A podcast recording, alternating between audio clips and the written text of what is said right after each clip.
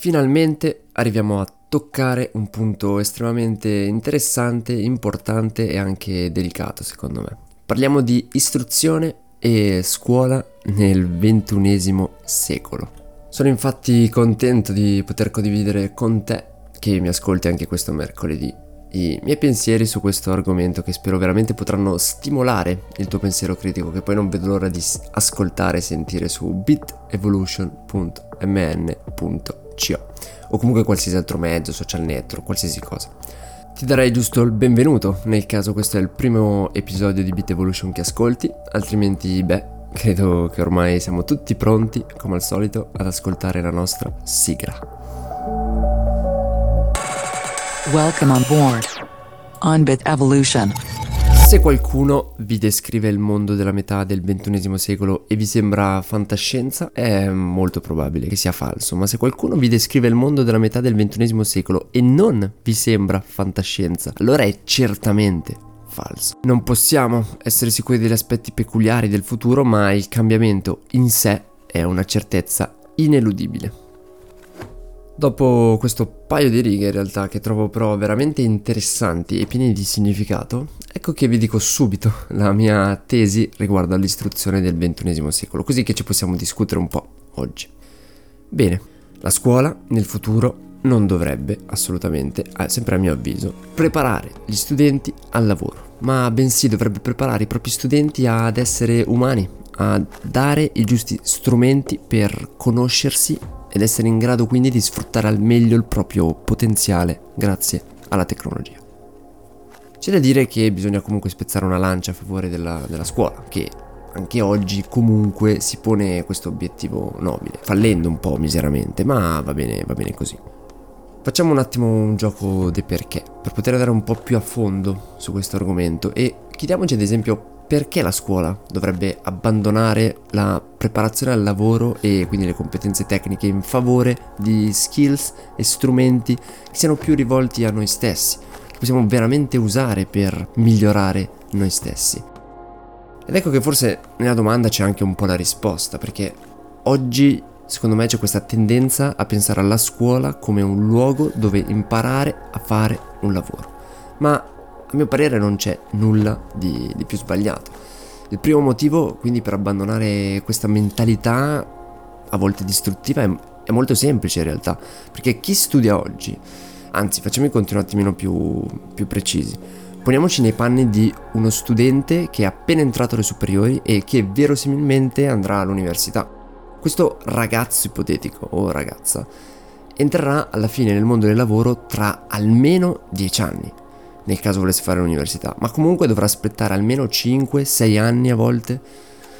Quindi, ecco che la scuola, di per sé che è un'istituzione che non è per nulla veloce ad innovarsi, ecco che deve preparare poi degli studenti al mondo del lavoro da qui a 5-10 anni e se ci pensiamo un attimo, proprio un attimo, capiremo benissimo che è impossibile immaginare come sarà il mondo tra 5 anni, figuriamoci tra 10.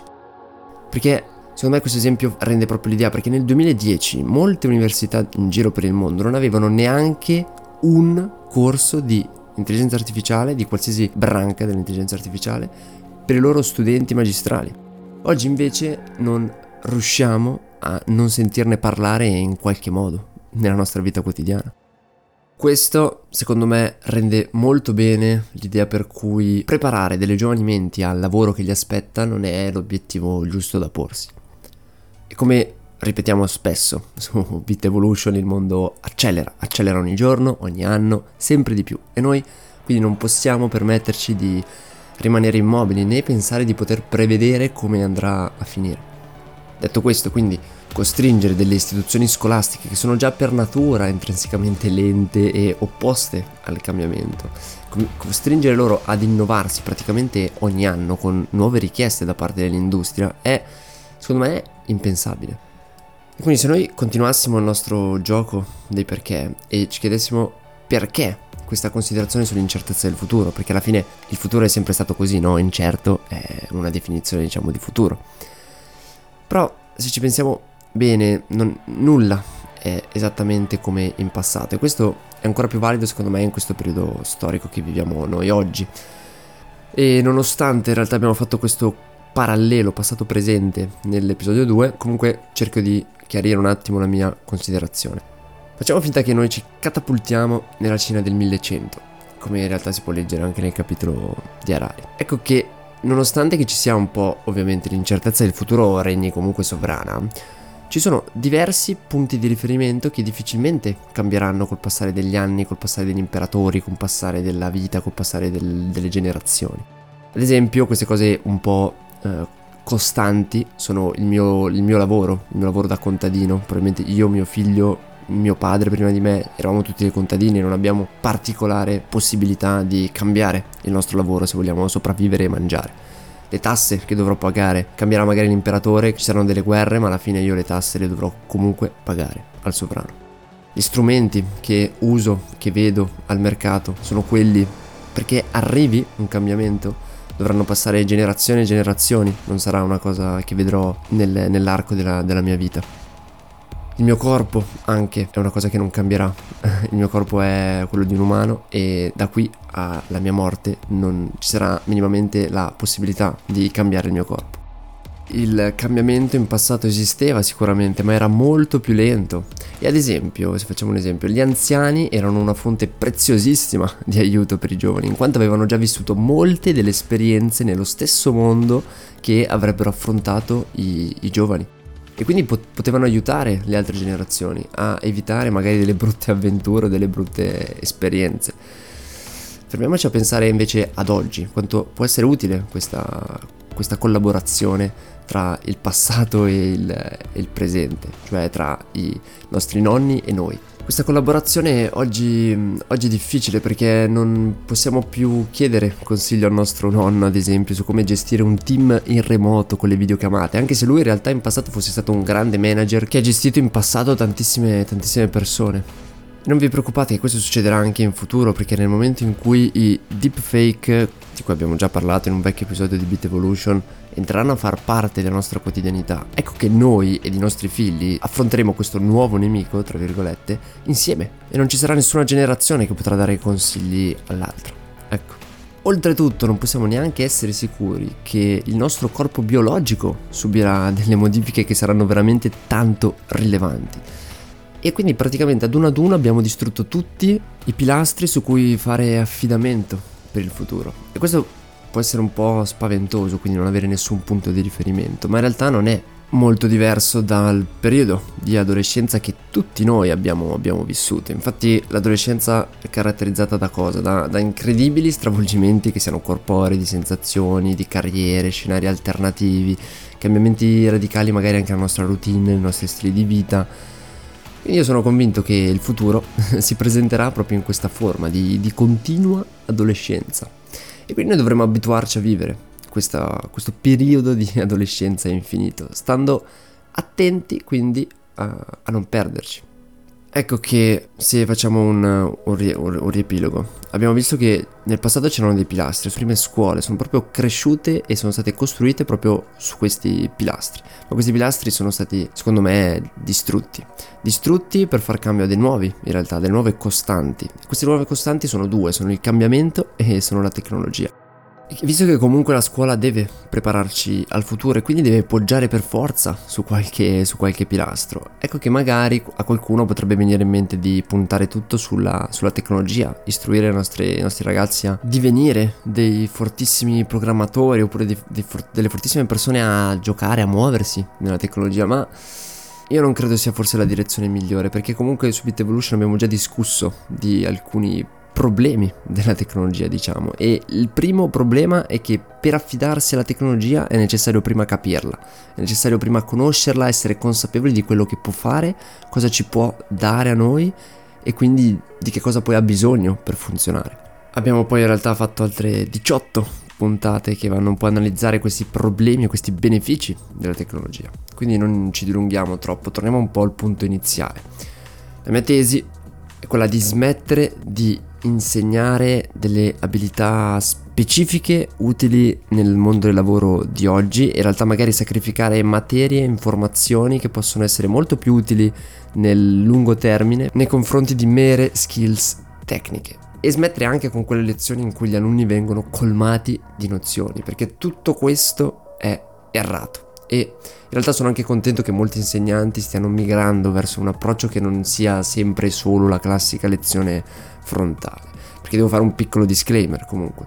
Le scuole sono molte, sono diverse, chiaramente generalizzare non funziona bene e rimango convinto che comunque la mia tesi può essere condivisa da ogni scuola di ordine e grado, ma se proprio vogliamo essere pratici, come conto di fare tra poco, ecco che concentrarsi sul periodo, diciamo, scuole medie, scuole superiori e metterci nei panni di un ragazzo che è in terza superiore oppure in, eh, all'ultimo anno di medie, credo sia la, la strada più giusta. Quindi, partendo dalla considerazione che in realtà oggi molti studenti e molti insegnanti non sono d'accordo che la lezione frontale sia il metodo più adatto per stimolare l'apprendimento, anche da un punto di vista, diciamo, pedagogico. Ecco che io mi aggiungo a questo coro, non solo concordando appieno con tutte le critiche di cui potete sentire in realtà chiedendo a chiunque vada al liceo, ma vado anche oltre. Cioè, in un mondo in cui le informazioni sono tutte a portata di un clic, è veramente inutile riempire ore ed ore di lezioni con un'infinità di informazioni molto inutili, molto dettagliate anche a volte. Attenzione, non voglio dire che sia inutile studiare Dante o la storia in generale, voglio dire che è inutile caricarsi di tutte queste nozioni se poi non ho nessuna conoscenza, nessuno strumento per capire come posso approfondire o acquisire altre informazioni che siano vere, che siano coerenti, che siano approfondite sui mezzi di informazione che, che mi circondano, come ad esempio internet, ok? Non dimenticandosi di quello che abbiamo detto pochi episodi fa, del fatto che bisogna creare consapevolezza nelle persone, negli adolescenti, in chiunque del fatto che comunque nonostante queste informazioni ci siano, siano disponibili, non è vero che io poi non debba studiarle, che io poi le abbia sempre a disposizione, perché non è così. Bisogna imparare a capire chi, come usare lo strumento e come approfondire, migliorare e elevare la nostra conoscenza. In realtà su Bit Evolution abbiamo già raccontato, il mondo sarà pieno di informazioni, sempre più date a disposizione, sempre più notizie false, sempre più notizie artificialmente create. Ecco che in un mondo così io sono, credo che la, la, risposta e la mia proposta è quindi di dimenticarsi che gli studenti sono degli strumenti del mondo del lavoro da preparare, perché molto probabilmente con l'arrivo dell'intelligenza artificiale questo diventerà falso. Dovremo imparare a vedere gli studenti come degli esseri umani che vivranno la loro vita in parte in un mondo che è completamente digitale, completamente governato da algoritmi che ogni anno evolveranno e si dimostreranno sempre più efficaci nel, nel venderci oggetti, nel farci da insegnanti, sele- da farci da selezionatori di notizie che ci piacciono e da dottori, da tutor, qualsiasi cosa.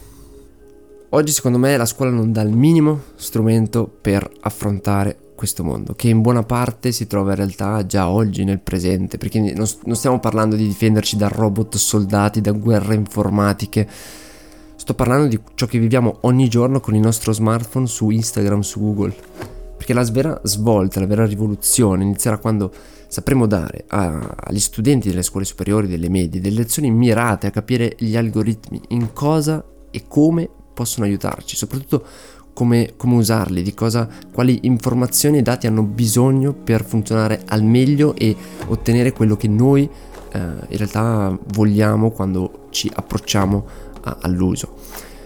Non quando ci saranno lezioni legate a scrivere degli algoritmi, perché quello lo faranno le persone che saranno magari un attimino più entusiaste nel momento in cui anche ci saranno delle lezioni legate alla gestione del proprio denaro, perché oggi è completamente abbandonata e poche persone sanno gestire e accrescere la propria ricchezza.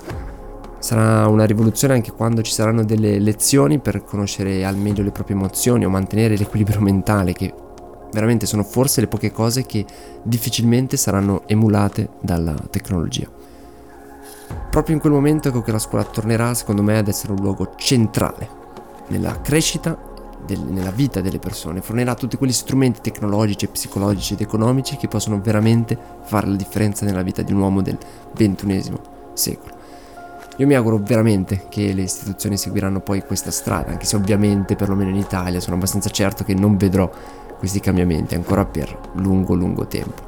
Io vi chiedo solo di condividere questo episodio se credete che le parole che ho lanciato contro questo microfono hanno avuto qualche senso per voi e concludere poi l'episodio brevemente con la questione più importante, perché cosa possiamo fare noi se la scuola non si muove? Beh, non, non, è facile, non è facile perché avere una visione chiara quando siamo molto giovani è difficile, ma sicuramente ci sono molte delle piccole azioni che si possono fare e l'unica che posso dirvi perché siamo estremamente in ritardo è quella di andare su bitevolution.mn.co dove vi aspettano tutte le informazioni più interessanti.